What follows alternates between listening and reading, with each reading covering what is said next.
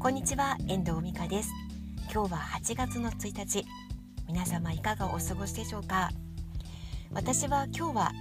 え網走に来ていまして夏の旅に出発しました。で我が家には中学生の男の子がいるんですけれども東京の中学校に進学していてちょうどあのえっ、ー、とこの間帰ってきた時コロナの件で滞在が札幌での滞在が長引いた時に言われたことがあって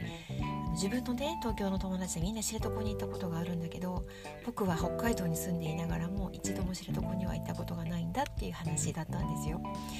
それで、まあ、それを聞いてね私も夫もあじゃあ知床連れて行こうかって話にもなりまして、まあ、今回あの、まあ、こんな感染症も蔓延していますが道民割なども使ってこちらに知床方面に来ることになりました。で今日がその前全泊ということで網走に来ていましてキャンプ場におります。でこのキャンプ場すごく整っているキャンプ場で開花にはオホーツク海が見えるんですよね。ですごく整っている綺麗なキャンプ場で、えっと、今日もあの緩やかに人が、まあ、いっぱいあの定員みたいなんですけど、まあ、でもそれでもあの緩やかにこう隙間があるそんな緩やかなこう配置ができるようなキャンプ場ですね。うんでいろいろ考えたんですよ。あのなて言うんだろう野営場とかあんまりこう無料キャンプ場とかも考えたんですけど我が家はキャンプテントを張ったキャンプはほぼ初心者にも近いので今までずっとねグランピング派だったのであの、まあ、こういう機会チャンスがあれば安心なところがいいなというところで設備が整ったキャンプ場を選んで今日はここに来ています。まあ、でもね今日すごく昼間暑かったんですよ。で夕方からあの風が吹いてきて結構ね気温が下がっていてあの霧が発生していてさっきまで真っ白けだったんですけど夜になると夜が深まってくればくるほどだいぶあの霧も晴れてきて、まあ、ちょうどねあの気温も下がったんでしょうね、まあ、そんな感じで。今日はね月明かりがすごく綺麗で星はねあんまり見えないんですけど空はねすごくいい天気みたいですね。なんかそんな夜も過ごしております。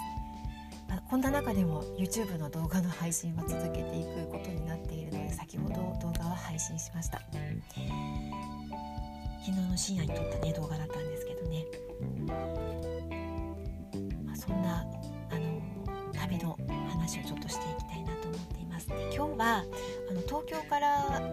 東京の中学校に進学している息子が、えっと、女満別空港に入りましてそこで合流をして、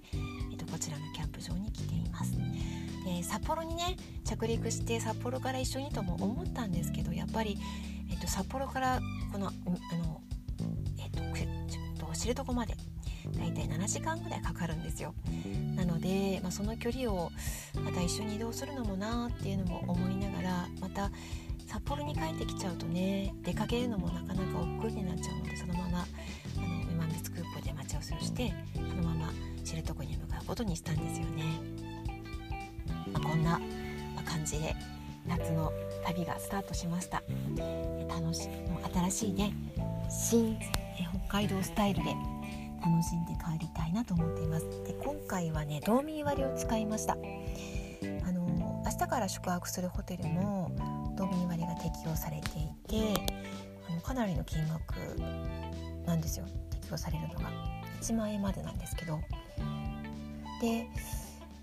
どんなサービスが受けられるか分かんないけどね、ま、なるべくなるべくっていうかあのそういうプランを選んでみました。そしてあとねクルージングを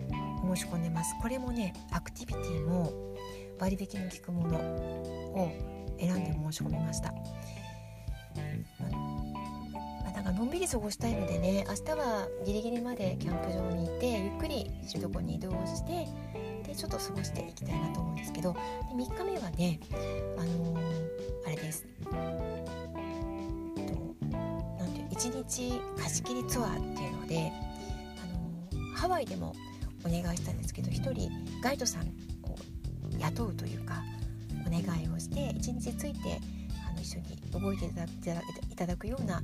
のものを申し込んでいます。まあ、知床もねの分からないこともたくさんあるし初めて来る、まあ、ゆっくり来るのも初めてなので私自身も、まあ、いろんなことを学びつつ、まあ、家族のね、まあ、絆も確認しつつあの楽しい時間を過ごしていけたらいいなというふうに思っております。また旅の途中あの配信をしていきたいと思いますので是非よかったらお付き合いいただけたらと思っています。では今日は、えっと、網走からお届けした「三日ボイスマガジン」いかがでしたでしょうか？聴きいただきましてありがとうございました。また聞いてくださいね。ではまた